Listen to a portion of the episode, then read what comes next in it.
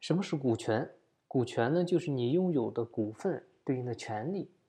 股权呢，它对应的会有所有权、投票权、分红权、增值权、转让权、处置权啊。当然，它对应的还会有其他的很多权利，比如知情权啊、派生诉讼权啊、继承权啊等等。啊，我们不管，我们先把几个最重要的权利跟大家讲一下。就是股份对应的权利到底有几个权利？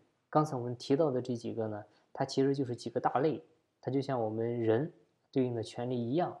你比如自由权、肖像权、财产权等等。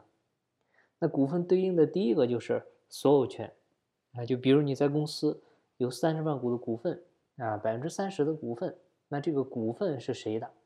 啊，是你的，这个就叫所有权。而你的这三十万股的股份呢？在公司里面，它还可以参与决策啊。你比如在一家公司里面，你有三十的股份，我有七十的股份，那咱俩在这家公司的话语权呢也不一样啊。你有三十的话语权，我有七十的话语权，这个呢就叫决策权，就叫投票权啊。就是未来开股东会啊，比如你激励对象，未来的话也是需要你们都参与进来的啊。只不过呢，呃，是我们要按股份的一个比例。来投票而已，而不是按人头来投票。那接下来还有分红权，就是你比如今年咱们公司赚钱了啊，赚了一百万，那挣了一百万那就分啊，那这个就叫分红权，就是这个意思。你比如我们平时员工的话，在公司里面是没有分红权的啊，因为我们不是股东啊，分红呢都是老板的，都是股东的。那我们能拿的呢，就是工资、提成、奖金啊，其他的也没有了。除了分红权呢，还有增值权。增值权啥意思啊？就是比如一开始公司本金一百万，但是呢干到现在，这个市值已经到一千万了，那它增长的九百万的增值部分啊，咱们呢也还都能享有，这个就叫增值权。啊，股票市场上主要用的就是增值权，你炒股炒的其实就是炒的股票的增值权。还有呢就是转让权啊，你比如说咱俩大伙干了十年。啊，然后呢，你发现我这个人身上毛病，这个越来越多啊，不愿意跟我大伙干了，然后呢，你想走啊，那可以，那你呢就把股份转给我，我买过去啊，这个就叫转让权啊。当然了，我不要的话，你也可以转给第三方，这个就是你的权利啊，你可以转让。还有就是处置权，嗯，你比如说，嗯，你准备买房，但是呢手头没钱了，没钱的话呢，那我可不可以把我的股份？啊，拿去银行做个质押贷款啊，贷款一些出来，啊，有的是可以的。那这个呢就叫处置权。当然了，还有知情权啊，你比如公司的财务报表啊要给你看啊，这个就是知情权。还有什么派生诉讼权啊、召集股东会啊等等等等一堆。但是最重要的几个权利大家还是要理解。呃，但是不管怎么着吧，刚才我啰里啰嗦说了这么多，可能大家听着还是晕晕的。那下面我们就给它翻译一下，就就会更清晰了。就我们看，假设你在北京啊，前两年花了一千万买了一套房子，然后买了房子，我问你，这个房子是谁的？你买的是谁的？啊，你买的，你买的就是你的啊，所以所有权的就是你的。第二个，如果这个房子你买的你是自己住啊，还是说自己不住往外出租啊？还有你这个房子装修，你是想设计成欧式的还是中式的？等等这些事儿是谁说了算？谁说了算呢？啊，你可能说是你老婆说了算是吧？所以你看我们这个男人的地位还是岌岌可危哈。那假设你假设你没结婚，没结婚的话谁说了算？决定权在你那儿吧，所以那你就有这所房子的一个投票权，就是这个意思。然后假设你自己不住，你租出去了。